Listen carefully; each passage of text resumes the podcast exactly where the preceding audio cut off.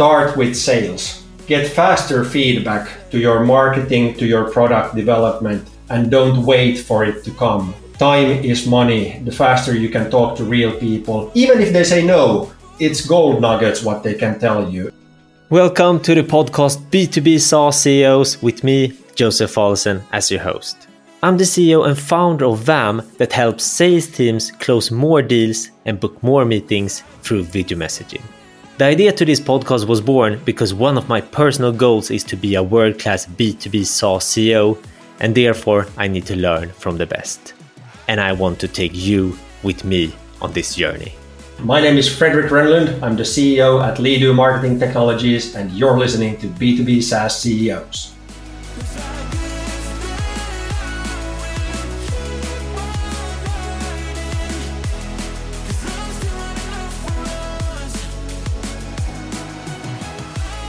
Hi and welcome, Fredrik. Hi, Josef. Nice to see you. Likewise. How are you? I'm really good. I'm excited. The new year has started, new things are happening, so very positive. Yes. And first thing first, always, Fredrik. please can you start with telling me and the listeners what your company do? Your elevator pitch. All right. So just shortly, Leadoo is a marketing technology which doesn't tell anything to anybody because there are 10,000 marketing technologies out there. But what makes Leadoo unique in the world is that Leadoo is the only lead conversion platform that focuses on website conversion. And the problem that we're solving for our customers is that if you think about yourself, if you're going to buy solar panels or for your own personal house, or if you're going to buy a marine diesel engine for the world's largest cruise ship and you represent the company like Caribbean Cruises, for instance, then in all these cases, you always go to the website, but the websites on average only convert between 0.2 and 2% of all the website visitors. Which means that when there's a thousand people going to the website, 998 people who spend three to nine minutes on your site, they leave without buying from you and this is insane. And this is sort of what we try to help. We try to help by personalizing and engaging with people so that they can convert more traffic from their website. Good pitch. We move on then to a bit storytelling. I want to hear the story of uh, how and why you ended up at Leadoo. So uh, I was involved with Leadoo already before it was founded and have been with the company since the since the early days. I have an interesting journey. I was first on the board, then I was the COO, then I was the CFO, and now I'm the CEO. So different different hats on throughout the years. Leadoo itself is roughly four years old. So we're fairly young still, roughly now at 6 million euros in ARR and grow growing quite nicely. So this is basically how I, how I, how I ended up with Leadoo. But I remember the early days before the company was founded already, when we talked about the idea of sort of uh, combining uh, these chatbots that were new in 2018, 2017, and using that for sales purposes instead of using it for customer support, which it was mostly used for in 2017 and 18. And this was sort of the inception to, to how Leadoo was started and how I got involved as well. This leads me into the first of my two big topics. My, my two big topics in my podcast are leadership and business development. And then I also have a throw in a good uh, fun curveballs, etc. and uh, high and low. Sounds good. Waiting for curveballs to come. uh, let, let's go with uh, leadership. Uh, first thing here. Are you a good leader? Um, I think somebody else should decide it besides me. You should ask my team or our team instead. But uh, of course, I try to do a lot of introspection, meaning that I try to look at myself from a third person, like a small fly in the ceiling looking down at myself, of course. And maybe I can say somewhat that I think I am a, a good leader. Uh, I think I have sort of the balance between uh, factual leading and people leaning. I try to give freedom to people, but also show direction at the same time. I think that sort of the essence of leadership is uh, people want to decide for themselves, but they need some kind of direction at the same time. So that combination. What would you say are your people, the board, uh, your C level management are saying about you, like Fredrik, we like you because of X. What what are they saying? The main things when they think of you as the leader. I think they would say, if you would go and ask them, I think they would say that I give them freedom, but I also try to ask more from them all the time by asking why. So uh, I think I'm a strict leader in the sense that I want to understand why you are suggesting what you're suggesting or why why you think that uh, you would like to do what you would like to do. And uh, of course, sort of uh, that's hard, but business is hard.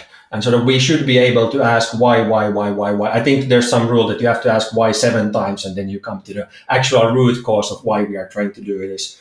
But I, I try to live by, by that and I don't accept things I don't understand. So I want to understand why we are doing things in a specific way. Thank you for sharing 7x. I've, I haven't heard exact that number, but I heard you need to ask a lot. And I loved that you said, I don't accept things I don't understand. And if something is too complex to understand after seven times asking why, maybe you shouldn't do that. Exactly. If we don't understand why we're doing it, then of course we can take leaps of faith. We have to take leap of faith sometimes because everything is not understandable, but still.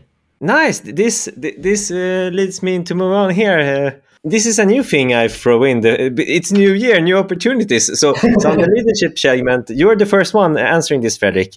But can you share an odd thing you or a leader above you in the past have done that seemed like ah, this is really odd. But then when you thought about it now afterwards, had a great amount of impact. An odd thing here. I have one thing sort of uh, when I was running a sales team previously, and this was five, six, seven, eight years ago. We were hiring new salespeople. Uh, the way that I wanted to hire them was that I think that salespeople should be able to pick up the phone already in the interview process. So actually, even though I got a lot of applications, I only had an interview with those that called me and said that, hey, I sent you an application letter last week. I still haven't heard from you. Well, yeah, that's the point. I was waiting for you to call me. So that's sort of a, maybe an odd thing to do, but I think it sort of shows that who are actually salespeople and who are not. If they only send an email, they're gonna be as dispassionate about sales when they actually join them later on. So, so that, that's that's something that I like to take with me, and I have used it uh, later in life as well. This was an unusual thing I was uh, hoping for. You said, "Thank you for sharing. Great input." Yes, uh, this leads me now to a bit more negative angle, Fredrik because everything isn't just happy clappy. What would you say is the worst thing or things about being a leader? The worst things about being a leader. Um, I don't know if it's the worst. I don't think of anything as the worst, but something that's people don't probably understand that well is that shit stops at you basically. If the shit comes from the top or from the bottom, it has to stop at you. And and you as a leadership leader no, regardless if you're the CEO or if you're a team lead, you should always stop the shit. And, and sort of, uh, because there's no value in it sort of pouring downwards or going upwards.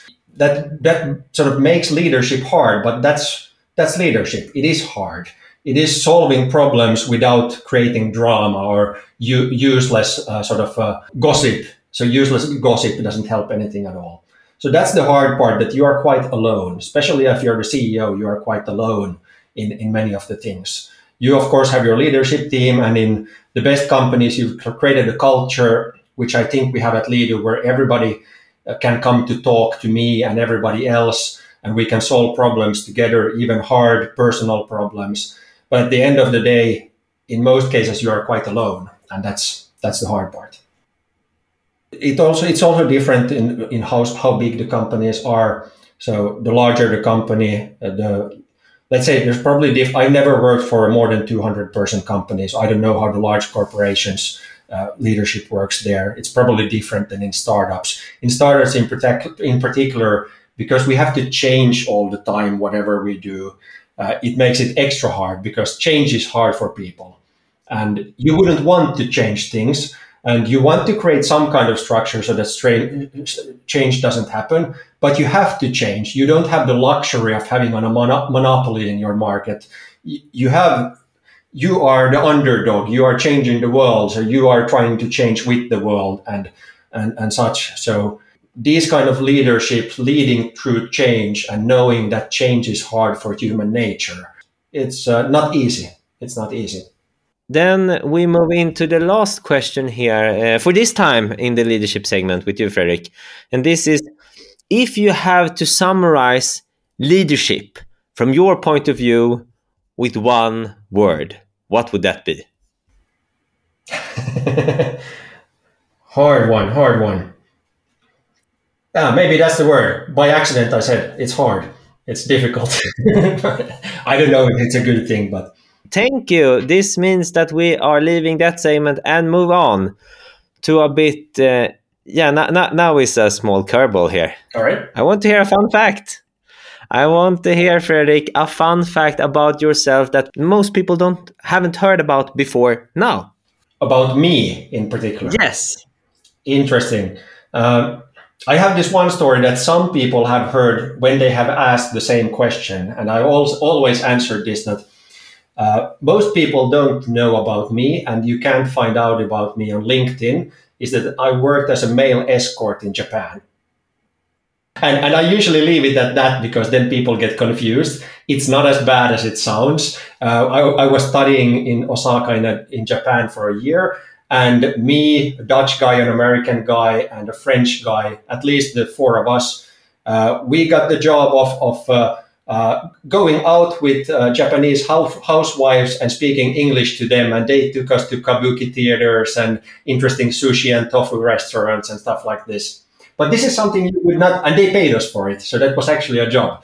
But uh, just saying that male escort in Japan sounds much more interesting. It was really interesting as well. So thank you for sharing. I maybe have to put it on my LinkedIn at some point if people start to know about it too much. So. How long ago was this? Was this like 20 years ago? Yeah, or 2005 or something like that.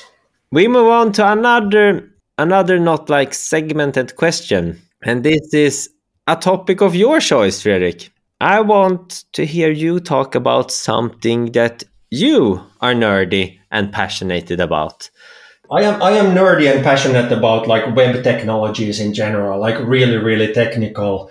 Uh, not like super technical. I, I know how to program. I know how the like TCP IP stack works and, and so forth. But but sort of from a web developer point of view, how the internet actually works. Because it's very few marketeers that actually know how the internet works. And I, I say internet works in hyphens because it's sort of funny to say that, but but sort of really understanding how the internet works, how HTTP request works, how push notifications, uh, WebSockets work, and, and stuff like that. I think it's really, really valuable when you're building technology such as we are, when you understand how you can combine like customer value with what is possible with technology. And I think I'm, I'm really passionate about that. And why? What, what is that makes your clock tick so much for that?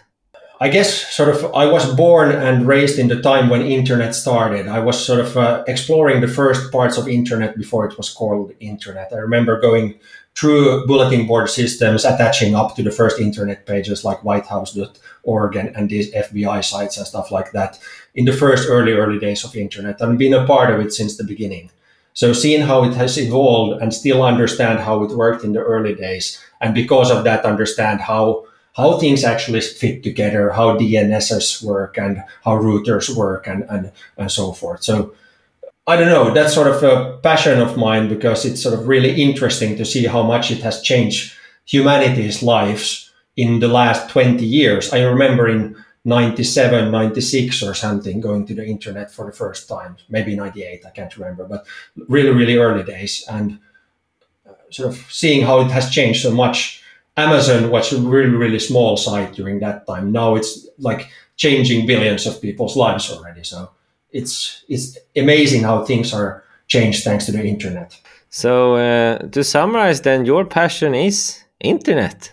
yeah, more or less, more or less. But I think we move on then to uh, the segment of an external question because I want I don't just want to be here and shoot questions. I also want uh, people in the community of B2B SaaS CEOs to uh, get able to get their voice heard. And uh, for this episode, it's uh, yeah, he's actually a quite good friend uh, and uh, business partner, uh, Mikke Selander. And this is Mikke Selander's question. Hey Fredrik what are your three best tips to spark sales in 2023? It's it's a really good question, and uh, looking at how things have evolved, I, I, will answer a little bit in a longer way because I think you have to understand how internet has evolved as well. And in the beginning, if you think about brick and mortar stores, it was really personalized, and and it was very like everybody when you walked into the store, people knew you.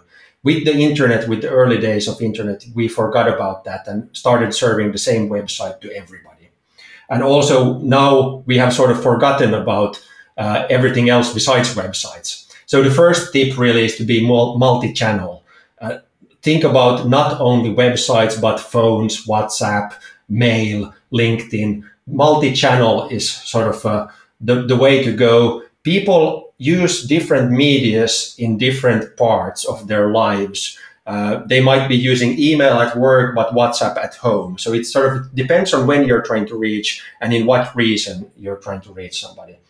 The second part is not only pushing your message, but starting a conversation because we are humans, regardless if it's G- chat GPT or AI driven chatbots or anything like that in the future, we still as humans want to feel the human to human touch.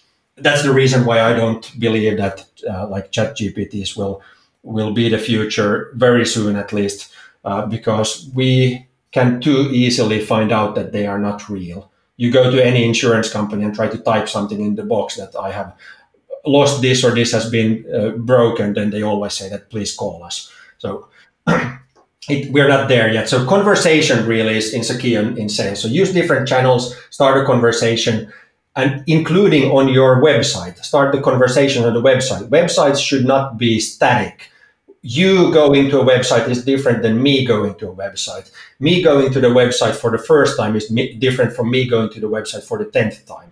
It should be dynamic. It should be a conversation that understands who I am, what size company I'm representing, and, and have different conversations with that. The third tip uh, basically has to do with the same thing I said already. I maybe jumped the gun a little bit, but personalize the conversation. Use the information that you have you know based on IP addresses, if you use technologies like Leadoo or anything else, you know what company it is, what size it is, what turnover, how many people, where it's based, what industry.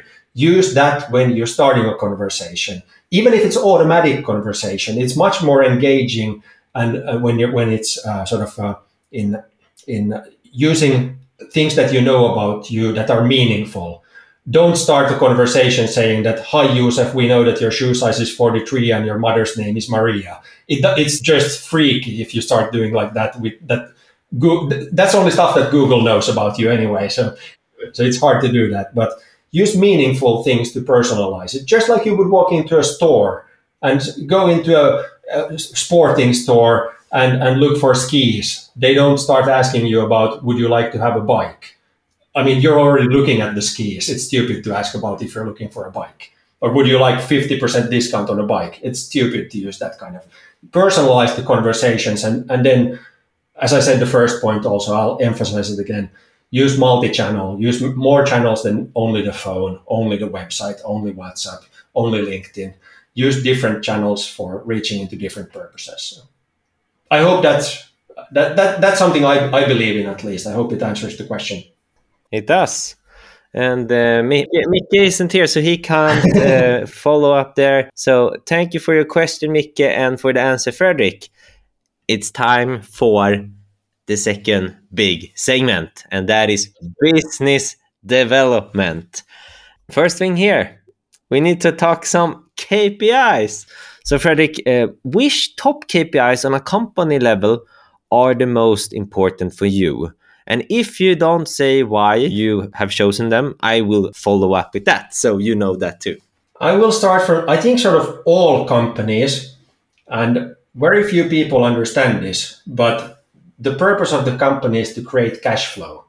And usually SaaS companies like us answered ARR or NRR or something like that. They are important as well, but they are only a leading metric for future cash flow. So cash flow is number one, that we can generate future cash flow because that's the point of a business. Uh, after cash flow, EBITDA or EBITDA or EBIT, they are leading indicators on the profit and loss statement for cash flow. Those are sort of statement number two those are super not sexy at all as numbers, but those are the reasons businesses exist. Then, sort of leading indicators for EBITDA or EBITDA is ARR, LTV, CAC, and basically what ARR and LTV, CAC, and NRR they are sort of uh, looking at the profitability of the growth. So you want to have cash flow. Cash flow is a sum of how much revenue you have and how much it costs to generate that revenue. In order to increase the revenue, you have to have more ARR and it has to be profitable. So LTV CAC or CAC payback time or something like that.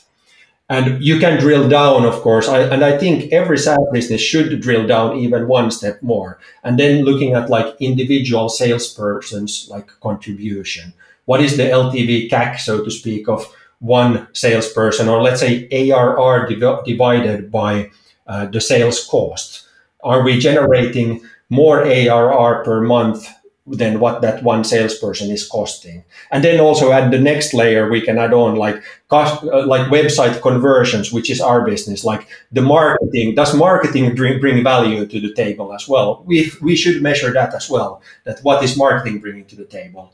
after that i would stop i wouldn't start measuring the profitability of r&d at least yet in our company it's more of a leap of faith in a way that we think we understand good enough that that what is bringing value to customers of course we are measuring how customers are using it how much they're using it how much value they're getting but while our developers are coding it's kind of hard to know that. And, and, when now when we are entering uh, quickly the, the the topic of the product, I will just quickly fish for what would you say from a product perspective? You have talking a lot of more business uh, KPIs, but what would you say are the main, the like the north star within your product? So we are a lead generation platform. We we sort of uh, we help customers generate more leads from their website. So the number one metric is how many leads did they get from their website thanks to us.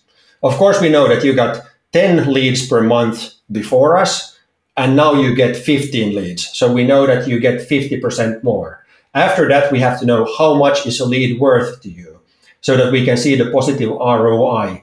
Preferably, we want to show you that, hey, well, once you have been with us for two months, three months, you have already paid for the entire year. That's our North Star that we are, our customers are getting their money worth as soon as possible. And we are very good at measuring it because we can see the amount of leads that our customers are getting in. Yeah, I've gotten a lot of KPIs here and explanations why. So, yeah, I think. Uh... Can I say one more thing? So, yeah, uh, I said that the purpose of a business is to generate future cash flows, and I think so. But at the same time, I'm not a cold hearted capitalist in a way that I think that companies should only exist for that. I think there are other KPIs that every CEO should keep in, in, in their heart as well. Like, what is the purpose for existing? Are we making the world a better place? Are our employees, customers, and and those outside of our employees and customers also seeing positive benefits from what we're doing? So I think it's a combination of these KPI, numeric KPIs as well as sort of, are you doing something good in the world? Yeah, nice. Uh, and with this said, we are moving into another field within the business development segment, and this is go-to-market strategies. Can you share some uh, some uh, best practices here, Fredrik? I think sort of uh, in the early days, the best go-to-market strategy is to pick up the phone, call, and try to sell because uh, once you close the deal or don't close the deal, then you understand what works and what doesn't work. You understand sort of both in a product sense as well as in a sort of sales pitch or marketing pitch sense. If you start the other way around, start doing marketing first, it will take 10 times, 100 times longer to get results and understand why people. You don't get the anecdotal feedback as you do in a phone call or in a face to face meeting when people say, tell you that, hey, your product is crap. I don't want it. I don't have any usage for it. if you just see like Google Analytics stats that hey, people are clicking, but then they're leaving three minutes later, it's kind of hard to decipher what the reason is for them leaving yeah. three minutes later. So number one in the early days is to actually pick up the phone and call people. Old school sales led. I mean, to a point. After yeah. that, you want to do it in a scalable way. So once you know what works, then you want to tailor your spearhead or, or like uh, make it as pointy as possible so that you can nail down the right kind of ICP customers and the right kind of decision makers in the ICP customers uh, through marketing means or other measures. And, and sort of that that's the only way to make it scalable then again. To, to have something that goes from one to one calls to one to many calls. But in the beginning it's really valuable to have those one to one calls. The more you talk to customers the better you will understand how your industry works and how your sort of sales approach works how the competition is working. So sadly i don't have like a golden mantra or recipe for it. I think you have to be conscious of how your own market works as well. What would you say is the best way to do a cold outreach as a salesperson to you to get you into a meeting? How would you like to prefer to get approached? I have actually been approached in the best possible way that I have liked in my life. This was I was living in the States for a couple of years, running a marketing team there, and I got a cold call from a person that uh, talked about our own website, our company's website, and they said that, hey, I looked at your website and it looks like you're using HubSpot and you're using you're driving people through Google Ads. Why are you doing it like this? This is completely crap what you're doing. It doesn't work at all. Why aren't you? And then he went into really concrete details on how we're not using HubSpot forms in the proper way. We're not using this and this and this, and we're not sending events to Google uh, Analytics and, and so forth. So you're not even able, able to follow what you're doing. And this was sort of uh, I, I knew about challenger sales already at this point. So I, I was sort of, I was really happy about sort of the combination of bluntness, but really sort of positive bluntness in the same way that he was, he wasn't saying that I am crap or I have done a crappy job. He was, he was kind of alluding in that direction, but at the same time saying that really concrete things that we have done incorrectly and how we could improve it. And uh, that was an ad agency or like an SEO ad agency. And it turned out it was the CEO of a 20 person company. We ended up hiring them and working with them for a year or something like that. A really positive experience. But the way that he approached me is something I have told to other people afterwards as well. Like in that case, in the American way, it worked really well to be blunt and straight. Maybe culturally it doesn't work that well in, in Sweden or in Finland, but uh, I like the approach of sort of uh, saying really concrete things and, and understanding that he had actually spent time on our website and looking at us and understanding us, not just saying that, hey, do you want to buy? Good. This means that we are done with the business development segment and only have three things left, Fredrik. Sounds good. And the first thing here what advice would you give yourself when you were a younger CEO? One to top three things to think of that you now know that you didn't know? I'm kind of lazy, so I'll probably reuse some of the things that I mentioned earlier today or alluded to earlier today. So uh, I think the first thing is to really, really, really understand the customer, the persona, the industry, the goals that the persona has there. What are they trying to accomplish? What is their goal? Uh, I think that would be tip number one. Uh, then the second part is that how understanding also as the CEO, so understanding what could the customer do, the persona that you now understand or the customer you now understand, what could they do with your technology? What is possible? That's your that's your role as the CEO to combine those two, like technology, business verticals, and combining those together. Of what what can be done for this persona. The third thing is quite concrete, and I said that I'll, I'll link to something I mentioned earlier. Start with sales. Get faster feedback to your marketing, to your product development, and don't wait for it to come because time is money. The faster you can talk to real people, even if they say no, it's gold nuggets what they can tell you. If you talk to 100 people, 89 will say no and 11 will say maybe or something. It's gold nuggets. You will learn so much by talking to those 100 people. So that's tip number three. Start with sales. Yes. So yeah, we are uh, we are going to wrap this up now. And uh, second last question: Which other two B two B CEOs do you think are interesting and would like to listen to if I would interview them, Fredrik? One person I would mention at least is Emil Shadin. He's the CEO of Refined, based in Malmö. They're building an awesome Atlassian uh, Jira Confluence site building tool. Uh, Emil is a personal friend, but also a super cool dude to talk to. Second person, I don't know them. Sid Sijbrandij, he's the CEO of GitLab. Uh, I've been following GitLab for many years. What they are doing with their culture book online, the speeches that Sid has given at, at different sort of uh, events and congresses are gold nuggets worth everything he says from building the company to, to the culture and, and everything around it, pricing and so forth. So those two people, Emil and Sid, definitely. Thank you. And we have arrived to the end.